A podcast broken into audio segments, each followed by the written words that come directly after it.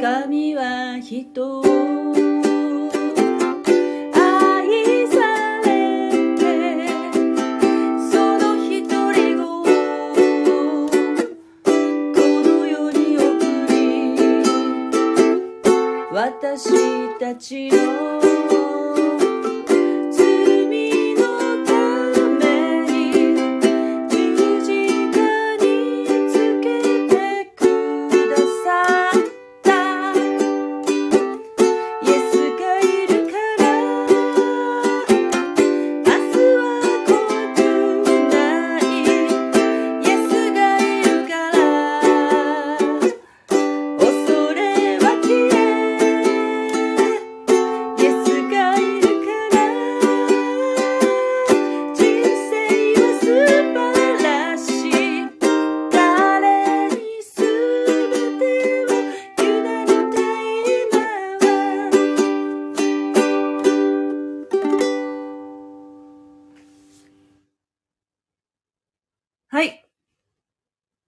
こんばんは。えー、皆さん、一週間、どのようにお過ごしだったでしょうか？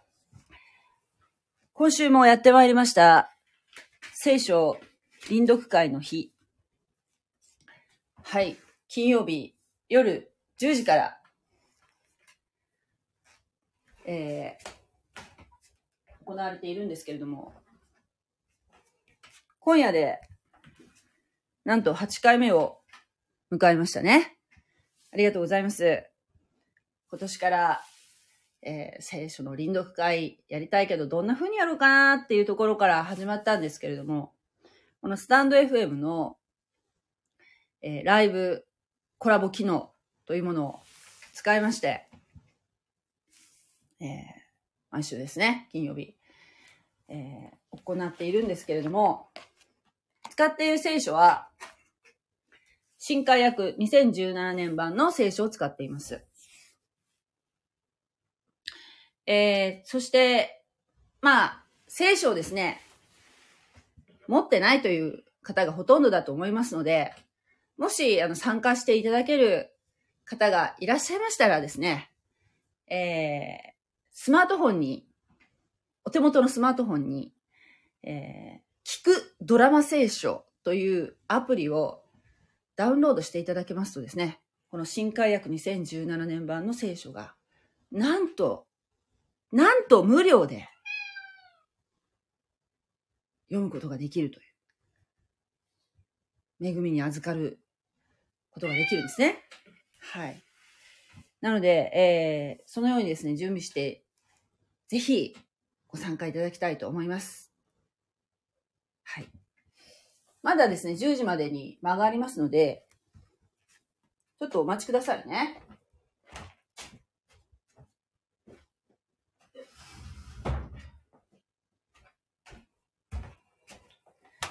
はい。えー、KK さん。KK さん一番乗りですね。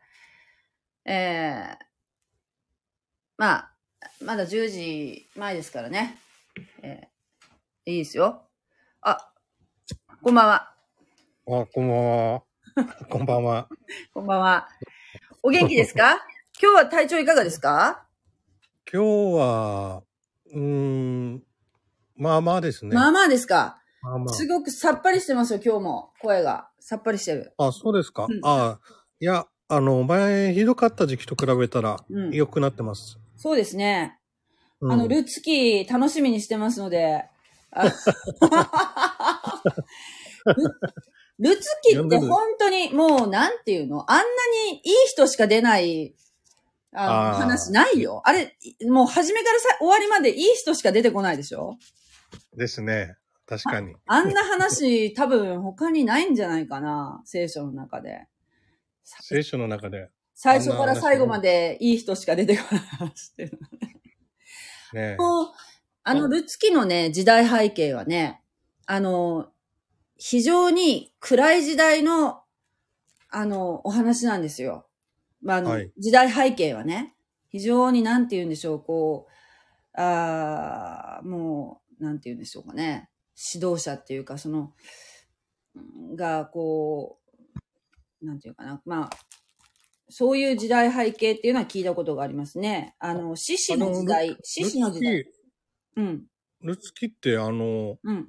例の、うん。何でしたっけ？あの、ロトが娘との関係の、そうです。あの、モアブ人の、モアブ人の、まあ、あのーもうだいぶその時代は違うんですけれども、あの時にそうです。モアブっていう、あのー子供の名前モアブってつけましたよね。長女の。えー長女とお父さんの間の子供だったかな？モアブ。モアブ人。そこから増え広がった民族がモアブ人といって、でモアブ人というのは、イスラエルの民を性的に、えー堕落させる、えーことに後になっていくっていう、ちょっと、えーあまりいい筋の民族に、イスラエルにとってね、ならなかったということと、あと、偶像礼拝をする民で、えーモレクシンとか聞いたことありますか？非常にな、なんていうの、あのね、えっ、と、聖書の神様は人間を、えーなんて言うんでしょうね、人柱みたいに、あのー神様に捧げるってことは、嫌われるんですね。い言ってる意味わかりますか、うん。あの、動物をよ、そう、動物を捧げることは、あの、その罪の贖いとして自分の代わりに動物の犠牲を捧げるっていうのは、神様は、あの、聖書の中でも、えー要求されていることなんだけれども、そのイエス様以前の話ですよ。イエス様は、うんあのイエス様以降は動物の犠牲も必要ないんです。イエス様が全部やってくれたから。ああ、もちろん。ね？知ってますよ。ね？だけど、うんその動物じゃなくて、モアブ人っていうのは、っていうか、イスラエルの民のその周りっていうのは、いろんなその国がもう、要するにイスラエルっていろんな国に囲まれているような非常にこう、えーそういう土地じゃないですか、場所的に。ああ、ですね。そうです。あの、ユユダヤ人が、うん、その神様からあの与えられたその場所っていうのはね、はい。当時、その旧約の時代は、周り、そういう人たちが囲まれていたので、えーの習慣として、えー人間の子供をね、赤ちゃんを、赤ちゃんを生きたまま捧げるっていう、殺してね。もう、うんあ悪魔崇拝ですよ、はっきり言うと。そういうことをしている民族だったんです。で、そういったモ,、うんモアブ人の影響を受けて、イスラエルの民もそういうことしちゃったこともあるんですよ。もう周り周辺の、周辺の民族。だから神様が怒るわけですよ。そういうことすると。それでまたこう、鉄槌が下るわけですよ。もうその繰り返し。だから周りの民族の影響を受けないように、お神様っていうのはそのユダヤ人を性別っていうか分けて、その神の民としてずっと訓練されてこられたんですよね。っていう歴史があるんですけれども、そういうなんかまあ時代背景で、で、とその、ルツキの最初のところっていうのがその、要するに飢饉で食糧難になったので、そのモアブの地に、その、えー、ナオミの一家がね、ナオミっていうあの、お母さんがいましたよね。あの家族が。うんその時はご主人もいたし、えー、まあその家族で住んでた息子二人もいたしね。そしてその息子が大きくなったから、そのモアブの土地の娘をと結婚させるわけですよね。それが一人はルツだったんですよ。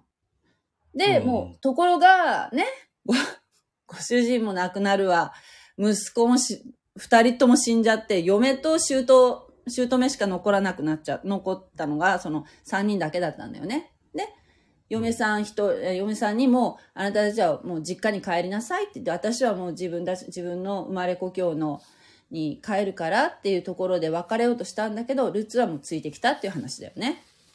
そうですね。うん、という、まあ、簡単に言うとそういう話。で、で、そのルツが、その、えーまあ、あの、ボアズっていう、あの、すごく素敵な、ね、あの、お金、うん、有有力者というかね、お金があれだいぶ、だいぶ年上みたいな設定ですよね。そうですね。なんか何歳とは書いてないと思うけど、でも、あのーそうですね、すごく保護してくれる、保護者的な、えーサイルツが、こう、落ち葉を拾ったりとかするのもすごく、えー助けてくれるし、まあ、親戚筋に当たるわけですね。あの、ナオミさんと。うんナオミね。で、親戚が、その、要するに、えー、ナオミさんの土地も全部含めて、こう、買い取る、えー権利があったわけですよね。で、それで、うんその権利を買い取るときに、えー、仏も一緒に引き受けなきゃいけなかったわけです。だからひ仏も引き受けなきゃいけないっていうなると、その、もっとナオミに、ボアズさんより近い親戚がそっちに、そっちの方が先に権利があるんだけど、ナオミ、えー、じゃあ、ナオミさんというか、ルツまでこう、引き受けるってなると、ほら、またほら、ややこしいでしょ？もうすでにもう奥さんがいる人だと、奥さんがなうん二人とかなって、なんかこう、大体ほら、あなんていうの、アブラハムでもそうだけど、奥さんがもう複数いると大体おおかしなことになってきてるじゃないですか。なんかそういうめんどくさいの、そうねそう、めんどくさいことを避けたいから、もう、ボアズそれでも大変ですね。あ、クリローみやびさんが来られる。だからね、すごくね、もう本当に、なんか、いい話だから、すごく心が豊かになるよね、ある話は。私大好きで、短いしね、うんうん。何度も読むんだけど、あ、えーっと、み、えっとね、サンビさんも来られたし、クリローさんも来られましたね。モグちゃんがちょっと呼びかけてるんだけど、来ないので、どうしたのかな？今日は参加しないのかな？はい。という感じで、うん皆さんね、来られましたけど。えーっと、こんばんは。聞こえます？こんばんは。聞こえますか？えー、サンビさん、はいこんば。んは。こんばんは。こんばんえは。ーね。クリローみやびさん、こんばんこんばは。んは。あ、聞こえます、聞こえます。よろしくお願いします。そしたらちょっと今日はね、もぐちゃんが、えー、来ないんですよね。えーっと、どうしようかな。うーん、まあ、始めちゃいましょうかね。今日はなんかあったのかもしれないね。えーっと、そしたらですね、えー、今日は、えっと、創世記の、どこだっけ ?15 でしたかね ?15 章、16章、読んでいきたいと思うんですけれども、よろしいでしょうか？はい。い。はい。はい。じゃあね、どうしようかな、順番は。えーと、最初に、じゃあ、えー、KK さん。KK さん、サンビさん、みやびさん、私の順番でもいいでしょうか？はい。はい。よろしいですか？はい。じゃあ、はい。えー、早速始めたいと思います。えー、っと、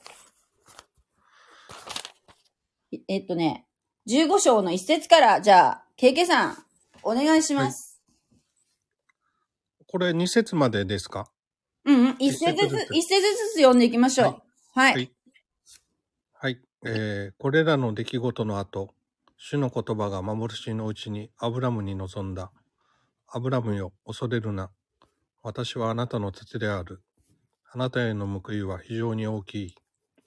アブラムは言った。神、主よ。あなたは私に何をくださるのですか？私は子がないままで死のうとしています。私の家の相続人はダマスコのエリエーゼルなのでしょうか？さらにアブラムは言った。ご覧ください。あなたが子孫を私にくださらなかったので、私の家のしもべが私の跡取りになるでしょすると見よ、主の言葉が彼に望んだ。その者があなたの後を継いではならない。ただ、あなた自身から生まれて、生まれ出てくる者があなたの後を継がなければならない。そして主は彼を外に連れ出して言われた。さあ、天を見上げなさい。星を数えられるなら数えなさい。さらに言われた。あなたの子孫はこのようになる。アブラムは主を信じた。それでそれが彼の義と認められた。う。主は彼に言われた。私はこの地をあなたの所有としてあなたに与えるために、カルデア人のウルからあなたを導き出した主である。アブラムは言った。神、主よ。私がそれを所有することが何によってわかるでしょうか？すると主は彼に言われた。私のところに3歳の目牛と3歳の目ヤギと3歳のお羊と山鳩と鳩のひなを持ってきなさい。彼はそれらすべてを持ってきて、真っ二つに切り裂き、その半分を互いに向かい合わせにした。ただし鳥は切り裂かなかった。猛禽がそれらの死体の上に降りてきた。アブラムはそれらを追い払った。日が沈みかけた頃、深い眠りがアブラムを襲った。そして、見よ、大いなる暗闇の恐怖が彼を襲った。主はアブラムに言われた。あなたはこのことをよく知っておきなさい。あなたの子孫は自分たちのものでない地で、気流者となり、400年の間、奴隷となって苦しめられる。しかし彼らが奴隷として仕えるその国を私は裁く。その後彼らは多くの財産とともにそこから出てくる。あなた自身は平安のうちに先祖のもとに行く。あなたは幸せな晩年を過ごして葬られる。そして四代目の者たちがここに帰ってくる。それはアモリ人のトガがその時までに満ちることがないからである。日が沈んで暗くなったとき、見よ、煙の立つかまどと燃えている松明が切り裂かれたものの間を通り過ぎた。その日、主はアブラムと契約を結んで言われた。あなたの子孫に私はこの地を与える。エジプトの川からあの大河ユーフラテス川まで。ケニ人、ケナズ人、カデモニ人、ヒッタイト人、ペリジ人、レファイム人、アモリ人、カナン人、ギリガシラ人、エブス人の地を、16章一節ですね。はいアブラムの妻サライはアブラムに子を産んでいなかった。彼女にはエジプト人の女奴隷がいて、その名をハガルと言った。サライはアブラムに言った。ご覧ください。主は私が子を産めないようにしておられます。どうぞ私の女奴隷のところにお入りください。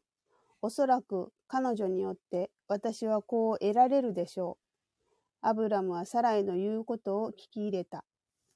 アブラムの妻サライは、アブラムがカナンの地に住んでから 10年後に、彼女の女奴隷であるエジプト人ハガルを連れてきて、夫アブラムに妻として与えた。彼はハガルのところに入り、彼女は身ご身ごもった。彼女は自分が身ごもったことを、あ身ごもったのを知って、自分の女主人を軽く見るようになった。サライはアブラムに言った。私に対するこの横暴な振る舞いはあなたの上に降りかかればよいのです。この私が自分の女奴隷をあなたの懐に与えたのに、彼女は自分が身ごもったのを知って、私を軽く見るようになりました。主が私とあなたの間をお裁きになりますように。アブラムはサライに言った。見なさい。あなたの女奴隷はあなたの手の中にある。あなたの好きなようにしなさい。それでサライが彼女を苦しめたので、彼女はサライの元から逃げ去った。主の使いは、荒野にいる泉のほとり、シュルへの道にある泉のほとりで彼女を見つけた。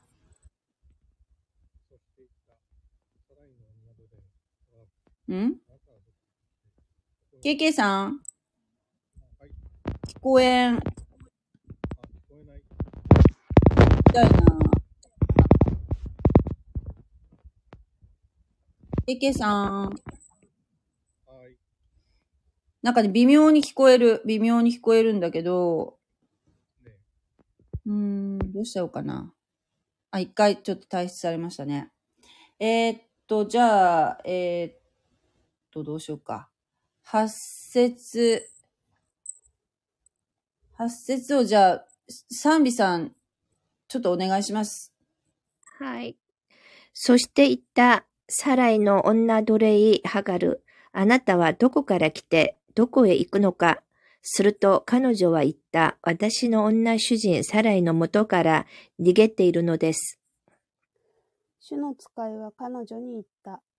あなたの女主人のもとに帰りなさい。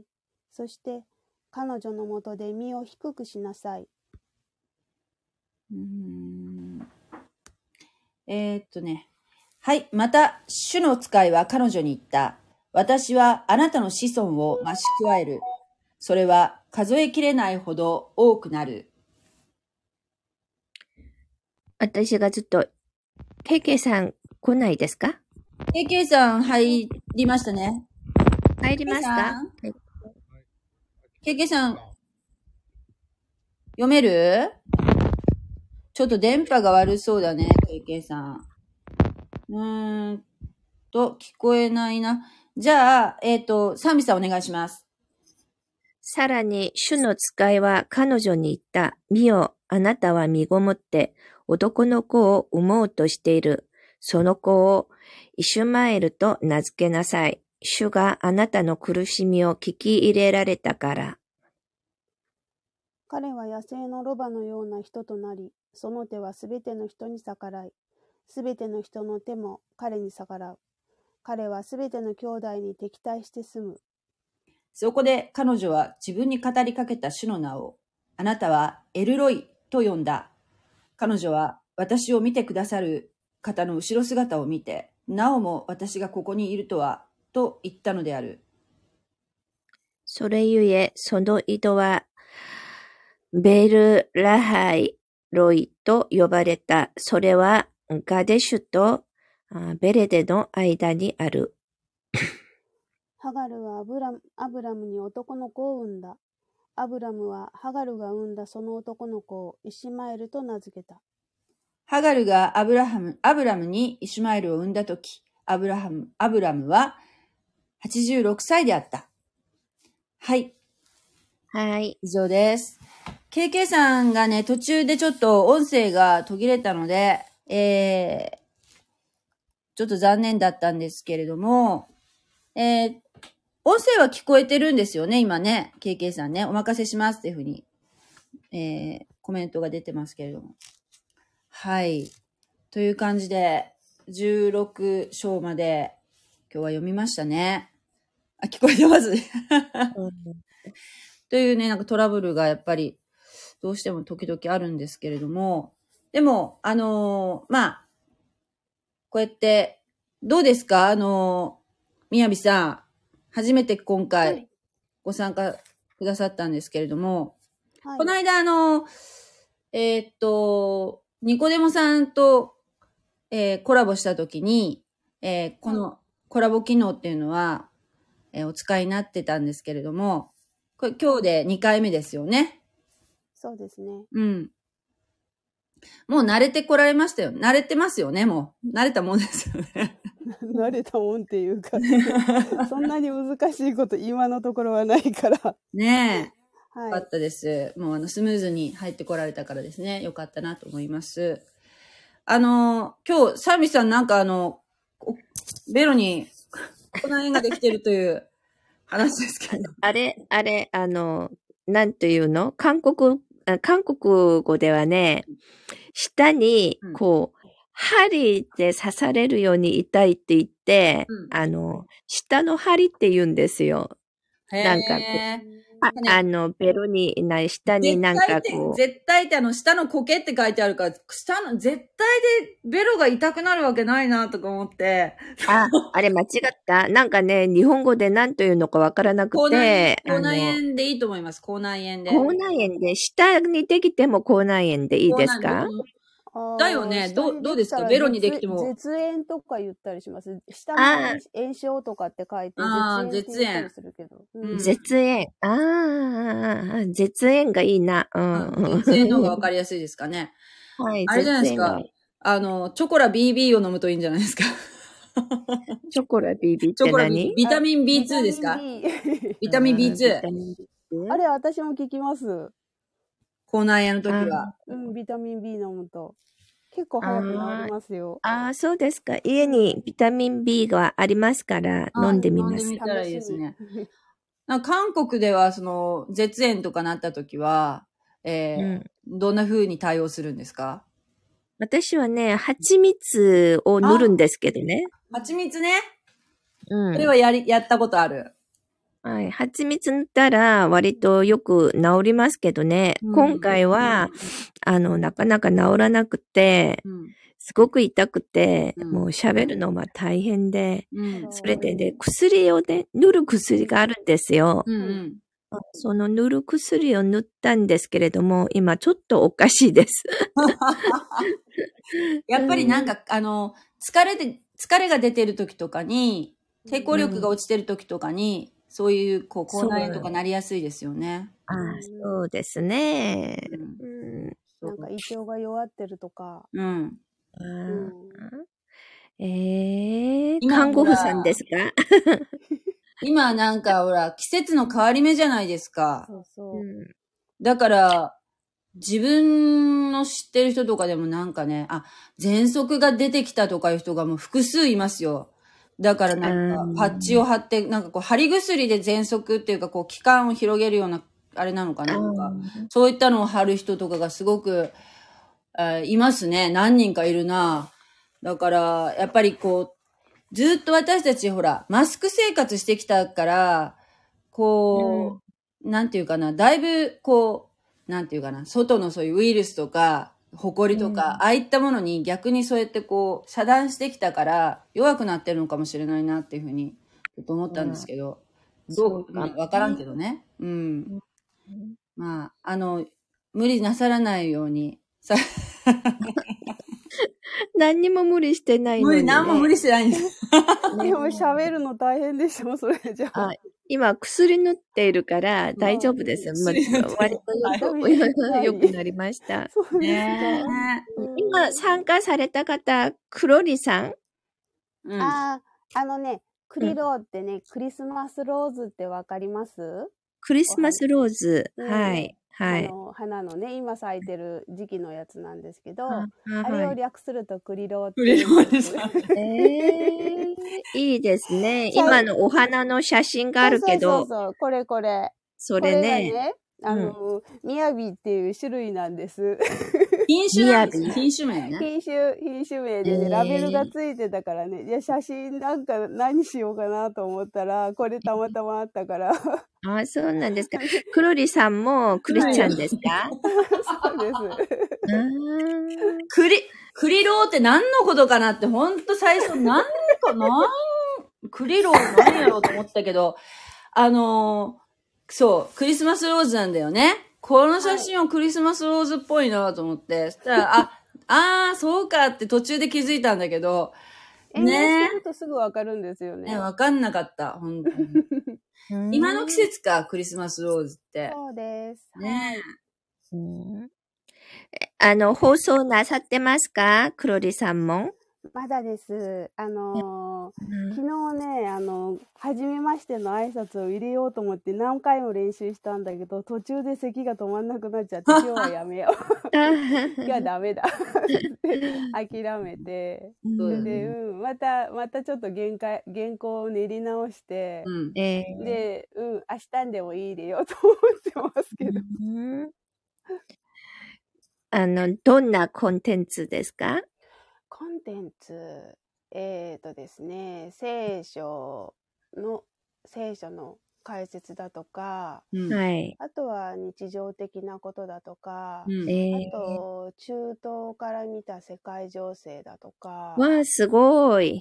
その辺が自分で上げられる範囲、ほら、あの、く細かい人は、詳しい人は他にいくらでもいるからですね。高原剛次郎さんみたいなね。いやいやいやいる。から、だから、うん、あの自分なりにいろいろなのを見て聞いてして、うん。理解したところをうん。発信するかな、みたいな。うん。そんな大きなことできません？うん。でもそら、なんか、あの、みやびさんの、その、チャンネルを見て、その、例えば、その、興味を持つっていう人もきっといると思うからね。普通に暮らしてたら、中東とかそんなこう、遠いどこかの全く関心のない人が、こう、たまたま引っかかって、ね？興味を持つきっかけになるかもしれないけど、誰が聞いてるかわかんないからさ、あの、あんまりこう、ね、気負わずに、どんどんお話しされたらいいと私は思うんですけども。ねえ。なんかうかつなこと言えないしなーっていう。ああ、そうなんだ。私、手にオはよく間違うんですよ。いいじゃないですか。ねえ、サンミさん。ねえ、いいですよ主語がどね。こか分かんなくなっちゃったら、私話してるうちに、あれ、誰が、何が主語になったんだっけって分かんなくなっちゃう。ああ。ねえ、慣れですよ。きっと。私と、私もししっちゃか、しっちゃかめっちゃかじゃないですか、そんなこと言って。いやでも。ね、あの、さきさんは、なんか、だんだん、すごく、なんか、牧師っぽくなってますよ。本当ですか？は褒め、褒めて育てるタイい。あの、いや、いや、あの、聖書を読むときもね、うんなんか、力が入ってね、プ。なんか、入ってるええ伝道師さんのような感じで、ね、なんか、すごいですよ。昨日も夜ちょっと眠れなくて、うん。なんか、さきさんが入眠オタクとかね、言ってるから、何のオタク入眠、入眠。何？入眠。入眠用でね、そうなんですよね。あの、私のチャンネルは、あの、眠れない人が眠るために使用される方でもね、本当にね、確かにね、面白いなと思いながら聞いてたのに、いつの間にか寝てしまってるから。ねえいや、いつもね、半分ぐらいしか聞いてないのね。うん。いいんですよ、それで。それもうね、身を入れる時間が聞くもんじゃないですから。いや、でもね、ずーっとつけっぱなしだから、うんずっと朝起きたら、んもう、さきさんのあ、あれ。だから再生回数が上がってるんですよ。あ いや、もうずーっいや、と。なんでこんなに、誰が聞いてるのかなって言ったら、サンビさんが聞いてる。あ私もう、もう眠ってしまうとね、もう知らないから、でも再生がずっと、なんかずっと再生できるようになってるんですかねえっと。ね、あの、それは自分で、自分で調整できますよ。自分あで。設定できんですか？それ。えっとね、えっと、うんスリープタイマーみたいな感じで、この、えっと、番組が終わったら止まるようにとか、なんか、なんかできるんじゃないかな。えー、1時間で、1時間で切れるようにするとか。いや、そんなの、まあ、めんどくさいから、あんまり機械ね、機械に弱いし。うん、KK さんのも、なんかよく聞いたりするけど、なんか昨日かな ?KK さんすごく調子が良くてうん、あ、今聞こえた。あ調子が良くて、えー、なんか子供とドライブに行ってね、うんなんか今日は健常者のような、まあ、はい、行動をしましたっていう話聞いて、あ、すごく嬉しいなと思いました。そうですね。声で調子がわかるよね。なんとなく。声で、ええ声声でわでもわかるね。か声でもねるし、ええ今日もなんか調子が良さそうですね。そうだかうもん。する。比較的最近はいいですね。ああ、よかっただ。あ、さっき、あ今参加したのが、うん。うんさきさんの再生数上げてるの多分一番僕ですよ。そうですかおーいや、誰が聞いてるのかな ずーっとつけっぱなしにしてるんで。へえ創世記のあたりはしょっちゅう聞いてます。ね、あありがとうございます。なんかね、あの、なん、なんて言うんだかな。あの、大体スタンド FM って、こう、短いコンテンツが多いと思うんですよね。うん他の方の子を見てたら、例えば、まあ長くても10分とか、まあ長い方もいらっしゃるけど、ただ私のは、い、一個がもうすごく長いから、1時間ぐらいだいたい喋り続けてるから、あの、ね、寝てるのは結構邪魔しないかもしれないね。このき切れ目がないから。うん、そうそうそう。うん。っていうメリットが、ね、寝るにはもう最高ですよ。いや、でも本当にね、さきさんはね、あの、そんなに長く話せるのもすごい偉いと思いますよ。いいやあの、勉強されててもね、習ったのをまたそれを自分なりにね、こう話せるっていうのはすごい偉いと思います。いや、私、それが、あの、練習、練習のためにやってる部分もあるんですよ。自分のためにやってる部分もあるんですよ。うんうんうん。だからもちろんうんでしょうけどあのね、勉強したことをね、例えば、その、結局何のために勉強してるかって言ったら、やっぱり人に伝えるためじゃないですか、私たちが勉強する。だから、それを、こう、要するに紙の上で、例えばレポート、レポート書くのでも私思うんですよね。あの、えーっと、その先生が言ったこととか、書いてある本とかを読んだのを、こう今度じゃあレポートを提出しなきゃいけないっていう時に言語化するでしょ？そしたらやっぱりね、あのね、分かってるつもりで、じゃあ文字とか言葉にしようと思ったら、なかなかそれができなくて、そうですよ。ね普通はそうですよ。ね、できないんです。だから、あの、えーこう、喋ったりするっていうのは、要するに、人に聞かせるっていうのは、すごくやっぱ、あの、訓練になりますよね。自分ええすごい訓練で。です。う。うんん。だから、あの、ひ非常に、これもう、この、スタンド FM でも本当に練習させていただいてるなっていうふうな感じですね。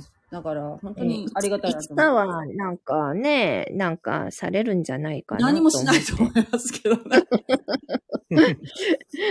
何もしないと思いますけど。さんが競争になるんじゃないですか。いや、恐ろしい。何言ってるの？もう、そんなこと言ったらもう、神様に怒られるから。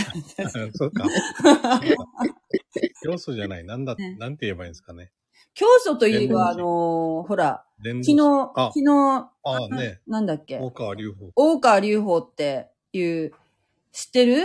サンビさん。大川隆法って。いえ、あの。ね、多分まあ、韓国では多分ニュースにも何にもなってないと思うんですけど、日本の新興宗教で、幸福の科学っていうのがあるんですけど、あはいはい。えっ、と、そこもね、ちょっとなんかね、本をいっぱいし、一般なんか、いっぱい出版する、えーうん宗教なんですよ。自分のところになんかそういう、えっ、と、要するに、えー、なんていうのかな、出版会社を持ってるような宗教で、私もな、その、な何をやってるのかっていうのはよくわかんないんだけど、あの、そこが、そこのその教祖の、えー、大川隆法っていう人が、昨日、急になんか亡くなったってニュースが出たんですよね。あの、ケイケイさん。ね。うんはい。にびっくりした。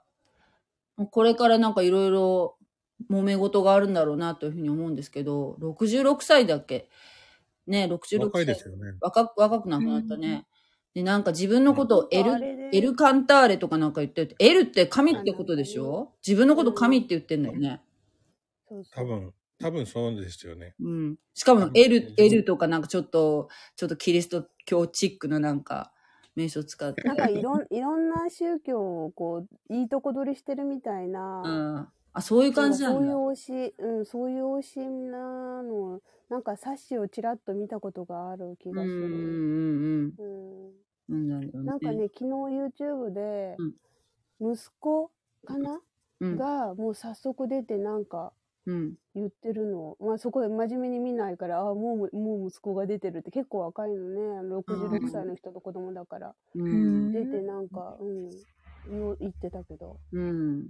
そうか。世代交代っていうことなのかしら。ねえ、そうだよね。まあ、だから、あの、やっぱりあの人が、ある意味カリスマだったから、急にやっぱり、えー求心力がなくなるでしょうね。私は予測では。そう思うんだそうですね。求心力なくなるよね。あの人、あの人がやっぱりそういう、こう、まあ、話が面白かったりしたのかもしれないからね。わかんないけど。はい。いろんなやっぱり宗教がありますね。うん。うんそうですね。はい。だけど、もう、ねえ、なんか、まあ、それだけみんな神様を、まあ、言葉では出さないかもしれないけど、やっぱり一人一人を求める心っていうのは、神様はやっぱり与えてらっしゃるから、それがまあ方向性がちょっと間違ってるっていうだけの話だと思うんですけども、うん、ねえ。まあ、あるからね、そういうのも、が多分流行るんだよね、きっと。韓国も新天地とかね、なんかすごい、うん、聞いたことある。聞いたことありますか？ある。うん。なんか新天地って、あれでしょ？知ってる ?KK さん新天地って。さきさんがラジオで言ってましたよね。な言ってたっけ？私新天地じゃなくてねあ、設理のことは言ったことあるんだけどい。や、なんか、あ、どっか、なんか、教会にうん。自分の、自分の本を入れるとか。あ、それはね、えっ、とね、統一教会だった。入れてたの。ああ、統一教会か。うん、統一、私がさ、きょあの、自分が行ってる教会にさ、階段トントントンって上がってさ、ガチャってドア開けたらさ、あの、ドア開けてすぐのところに、あの、その建物の中にだよ。あの、ほら、統一教会のあの、おばさんいるじゃないですか。なんだっけ、つる、つるなんとかみたいな、なんていうんだっけ。あの、教祖、教祖の奥さん？はい。ね？つる、つるこさんだっけ、なんか忘れたけど。あの方の、つるこです。はい。ね？あの方の、あの、うん表紙の本が、えーうんう自分が行ってる教会の本棚の中に刺してあったんですよ。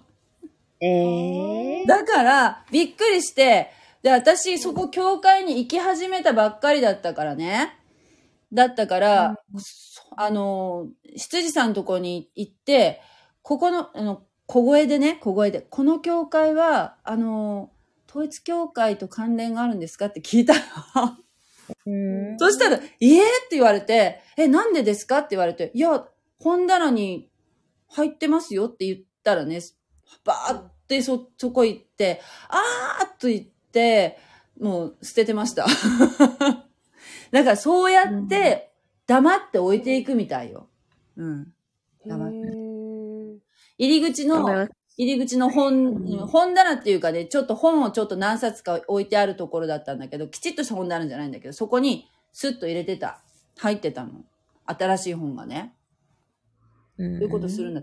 で、新天地は多分、多分だけど、あの、すごく長い間を、時間かけて、その教会を、えー乗っ取っていく、ああ、そうだそうだ。乗っ取るそうんだ。そうだ。あの、えっとね、新しく入ってきた信徒のような感じで、よそから来るでしょ？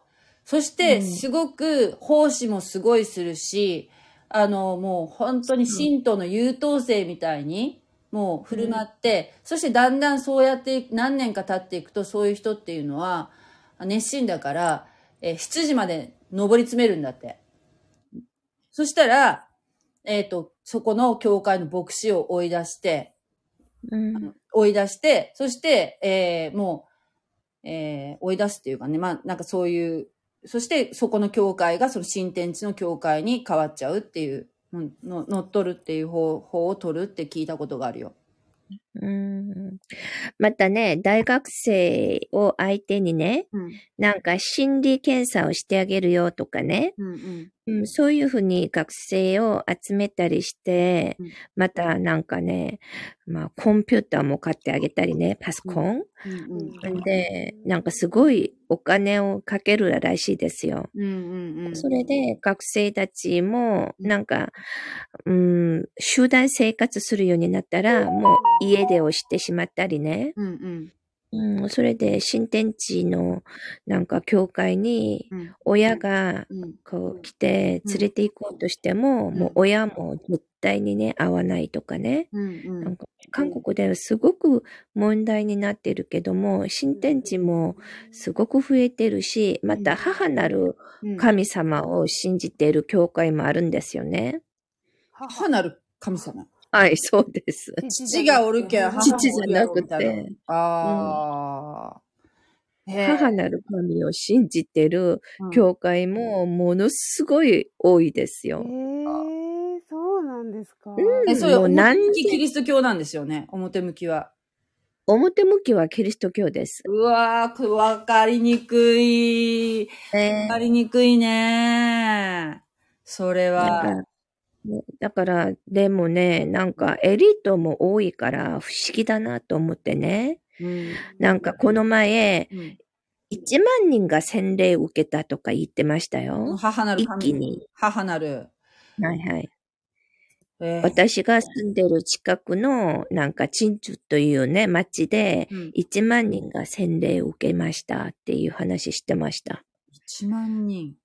あーうん。すごいちょっと問題ですね。えなんでそんなの信じちゃうんだろうね。だってそんなの書いてないのにね、聖書にね、どこにもね、母なる神様とか。で書いてないのにね。うん。なんでだろうな。聖書読まないのかなでもね、それなりになんか一言だけをね、うん。あの、ちゃんと取って、うん。それなりに解き明かしをしてね、ああ、はあ、はあ。こう一旦はそういう傾向がありますよ。うん。はい、あの、な本来の、なんていう、読み方をとちょっと違うように読んじゃうってことですね。じゃあ。うん、そうですね。この一文だけ取ってね、前後とか無視してね。はい。前後とか全然無視して、一部分だけ取って、うんうん。まるでね、うん。なんかそこにうん。なんか秘密があるかのようにね、うんうん。騙しているわけですけど。う、んうんうん。なるほど。やっぱりそれはな、なんかサタンの働きでしょ？なんかね、うんまあ、まともな人がそういうのに騙されるのを見たらね、うん大学教授とかね、うんなんか偉い医者とかね、偉い人が多いのにびっくりしますよ。そうですよ。あの、オウム真理教だってすごいエリートばっかりだったらしいじゃないですか。オウム真理教って知ってるよね？サンビさん。うん、知ってますよ。ねえうん偉い、偉いテロみたいなことがあったうん事件ですけど。うんあの、なんだっけ、幸福の科学も多分そうだと思うよ。やっぱり結構学歴の高い人が、えーいる、いるとそう。ですよね。うん。うんそれがすごい驚きなんだよね。うん。なんで、そういう、そういうふうにこう、論理的に考えられる。で、また、本を、えーたくさん出版してるから、やっぱそういう本からこう入っていくっていう、えーところかなっていうふうにも思うんですけどね。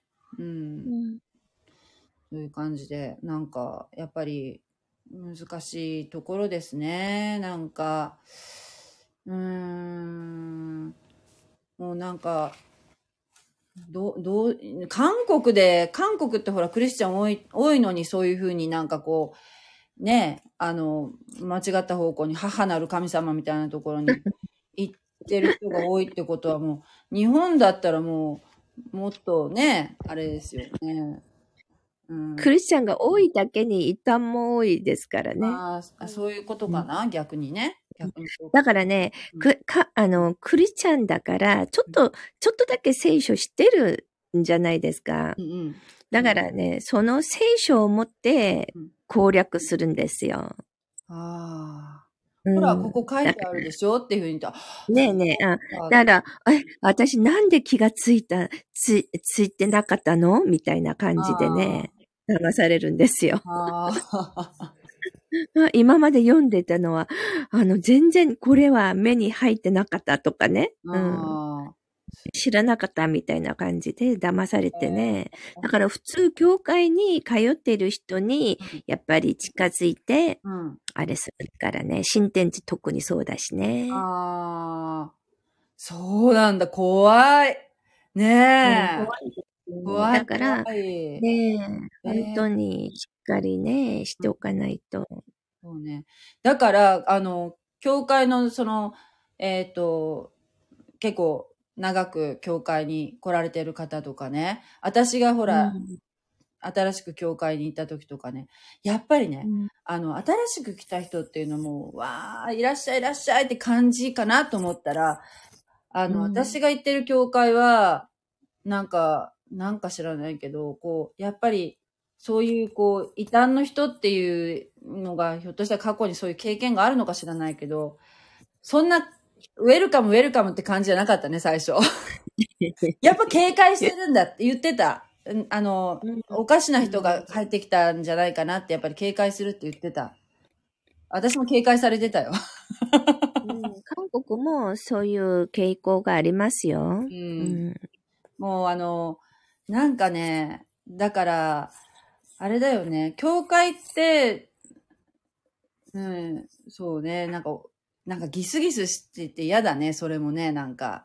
うん、なんかウェルカムウェルカムってしてたらね、変な人がいつの間にか入ってきたっていうことも、もう嫌だけど、そうやってこう構えて、こう本当に信仰を求めて来てる人をやっぱりこう疑わざるを得ないっていうこの現状っていうのはなんかやっぱ嫌だなっていうふうに思うんですけども。ねえ。でもやっぱりこれがあれかな、世の終わりの、やっぱり、しあれなのかな、証拠なのかな？ねうんえ。ねえ、みやびさん。ねえ。もうね。まあね、あのー偽キリストがいっぱい出てくるいっぱい出てくるイエス様ご自身がね、うん。おっしゃってるからね。うん。もうんただ、聖書を、うん時期通りに読んでいくっていうのを続けていけば、う、うん。あのその変なこと言ってきたうん。時にね、うん。あのー自分の中で、あれなんか変だぞって、うん。ピピッとアンテナがね、うん。働くようになるんですよね。なるほど。だから、あのー新約だけじゃなくて、新約、旧約をひっくるめて聖書なので、うん。だから、トータルでうん神様がどんな方で、うん。どんなご計画を持って、うん。で、あのー細かく、あのー計画されてね、うん。創世記から黙示録まで全部つながってうん。書かれているってことを理解していけば、うん。あのその変なこと言ってきた時にうん分かると思うんですよ。なるほど。うん。あのー手前味噌な感じになるかもしれないけど、うん私ハーベストタイムで聖書を学ぶようになってから、うん。あの目についてた鱗相当落ちましたもんね。うん。うん。で、うんあのーわかバラバラに理解してたのがつながって見えるようになったし、うん。で勘違いしてうんたところも修正されていったし、うん。うん。でもちろん心の傷とか、うん。そういうことをあの重視する傾向がある人たちのグループに、まあ、いたことがあったんだけど私ボロボロだったんで、うん。うん。でもそこでいくらね祈ってもらっても、うん自分があのいろんな集会行ったとしても、うん。ちっとも解決しなかったのが、うん。聖書をうん。丹念に時期通りにうん。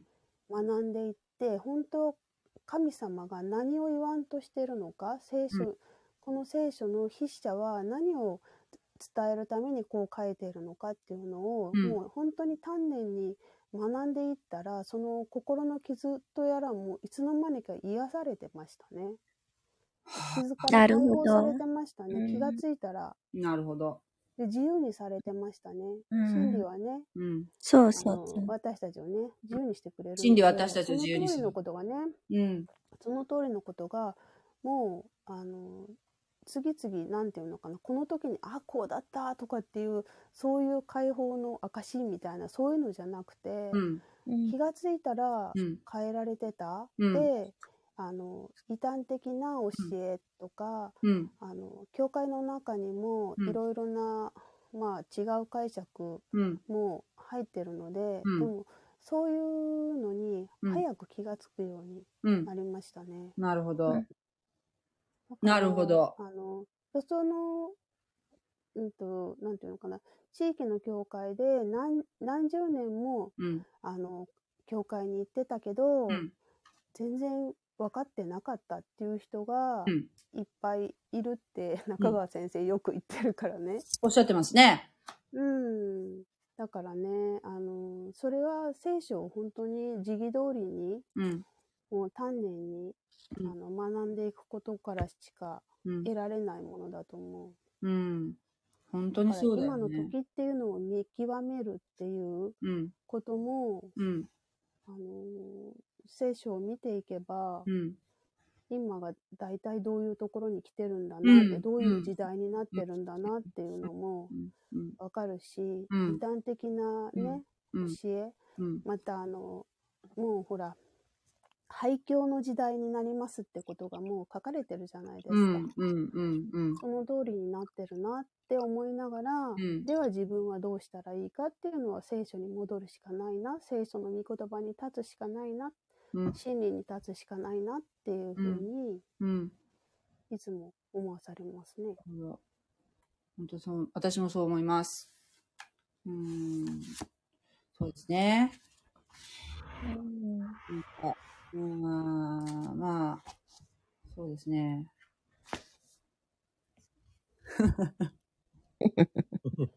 うん。いろんねえがあったんですよいっぱい。何 何何？私、うん、あの、私も洗礼受けてから20何年になったっけ？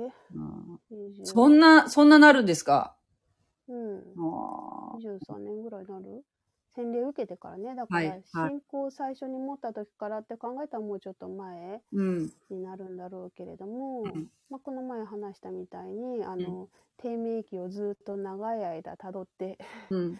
あの、ふらふらしながらうん。来ましたけれども、うん。ただ、あのーこの聖書の神様からは、うん私は決して離れたくないっていう離れたくない。思いは、うん、もう最初の時にうん。他のものとは決別しますってうん。言ってからうん。来たんで、うん。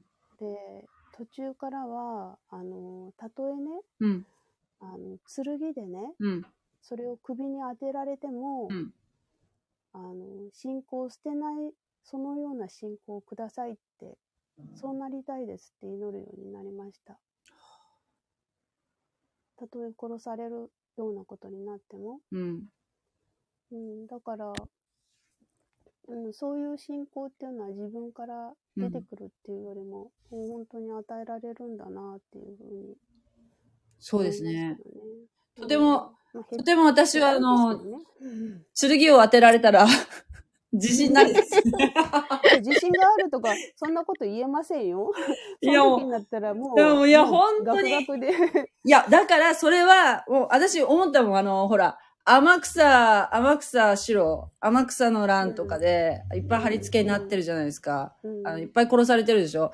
あの人たちの見たときに、あの、なんで、なんで、あの、口でさ、いくらでも言えるじゃない。いや、あの、信仰してませんって言えばいいのに、なんで言ったのかなとか、ああいう、例えば、あの、隠れキリシタンの人もそうだけど、まあ、あの人たちがどこまでその、本当の教理を知ってたかどうかはわからないよ。やっぱ言葉の壁があるからね。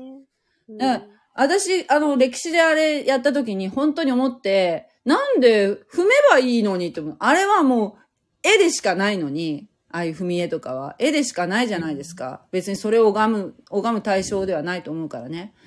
うん、踏めばいいのにと思ってたんだけど、でも、それが踏めなくて、バレて、それでたくさん殺されてるでしょ？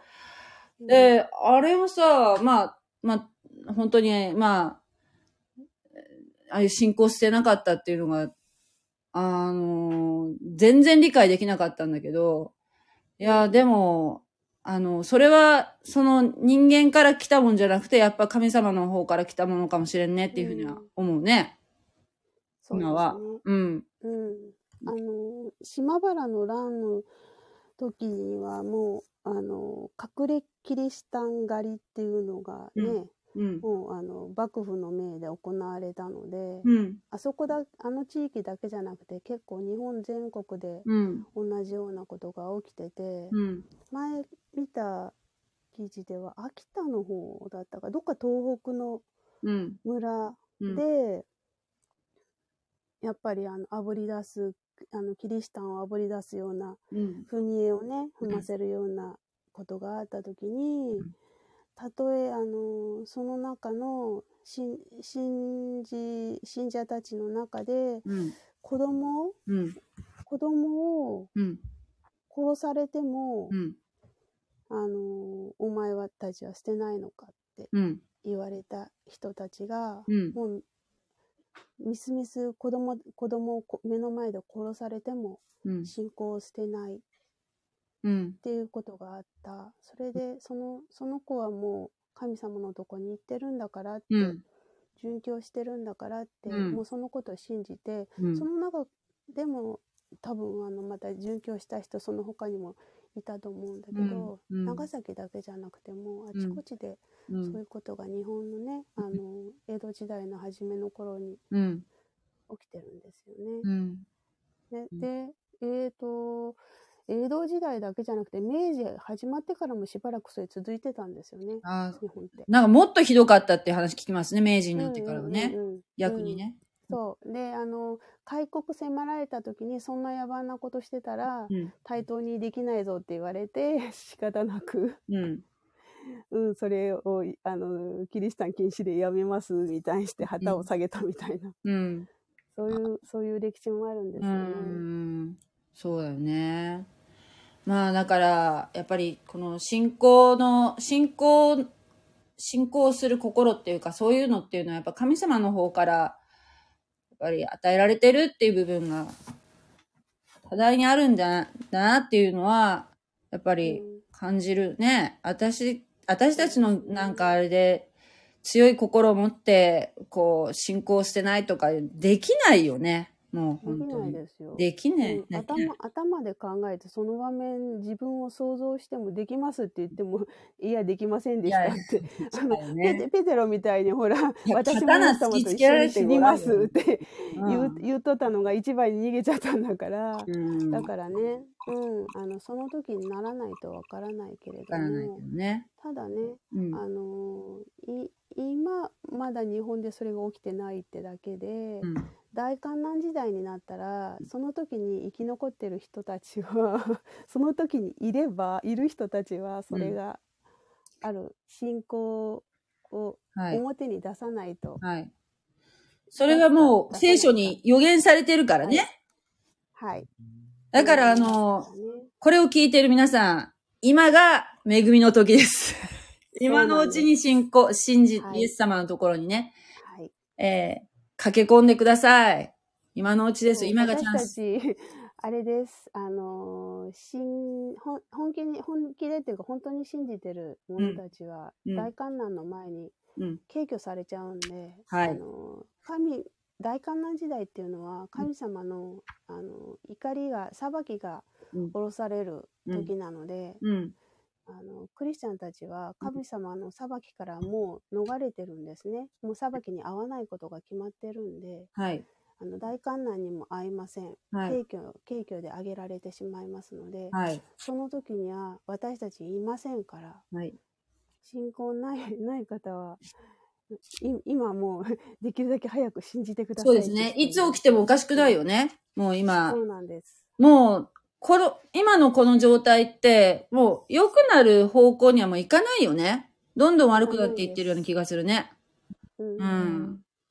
もう良くならないだろうね。これ以上は。うんうん。今が恵みの時うん。ですよね。はい。という感じで。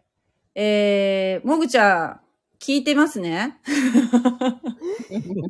もぐちゃん遅刻しましたね。はい。もぐちゃんさんいます？今もぐちゃんいますよ。もぐちゃんちょっと、いらっしゃるんですねもぐちゃんもぐちゃん？もぐちゃん？もぐちゃんいるの分かってますよ。お 押してください。押してください。もぐちゃん。私今招待したんだけど、どうかな？あれでもいいよ。あの、手のひらマーク押してもいいよ。手のひらマーク押して。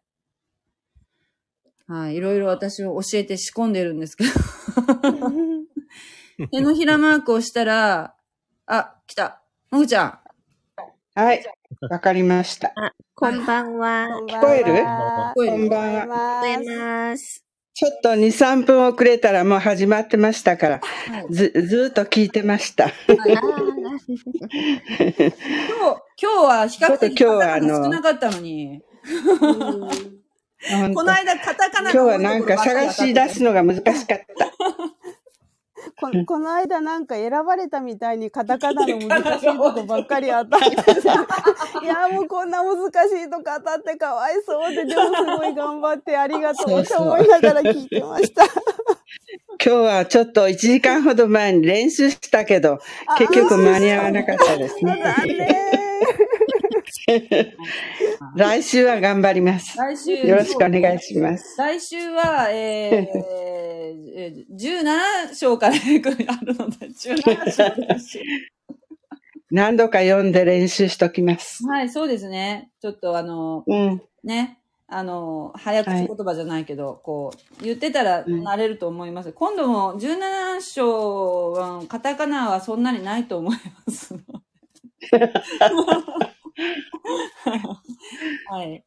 ねえ、あの、はい。よろしくお願いいたします。はい。というはい。よろしくお願いします。す。11時近くなりましたので、今週、もう何か言い,、言いたいことありませんか？皆さん。今、今のうち言いたいこと。あ、はい。僕、もぐちゃんに聞きたいんですけど、はい。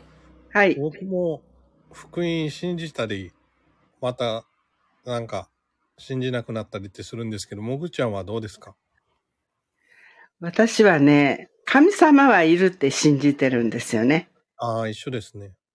毎日あの夜寝ると、あの、いあの、床の中でい今日一日を感謝して寝ます。でもそれが、キリスト教、私は結構キリスト教に縁があるんですけども、うそんなにたくさん勉強してないからよくわかる。娘から、やや、あの、いやいや。叩き込まれてるけど、あの、全部まだ理解してます。ああでも神様はいるんです。私の中にはね。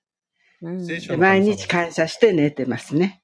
あ聖聖書の神様ですか？創造主。創造主。それが、んどの神様かわかりませんけど、神様はいいると思ってます。でもさっきこ、あの、娘から、あの、叩き込まれてますから、多分、まあ皆さんのお話聞いて、いろいろ勉強させてもらってうん僕の母も、おりますので、僕の母も頑張ります。うん。頑張りましょうね。僕はい、ありがとうございます。僕の母も何？あ、僕も、僕の母も福音信じるって言ってましたよ。あハレルヤだけど、本気かな僕がずっと聞いてるから。横で聞いてるんですよ、一緒に。素晴らしい。うーんあの、私、もう、天国間違いなしですよ。一直線。天国も一直線。さきさんのことをよく褒めてますよ。話上手だね。あ、本当ですか？ああ、ありがたいですね。もぐちゃん、聞いた今の。もぐちゃんはさ、もぐちゃん、聖書の神はさ、疑うのにさ、トイレの神様は信じるじゃん。やめて。そうだよ。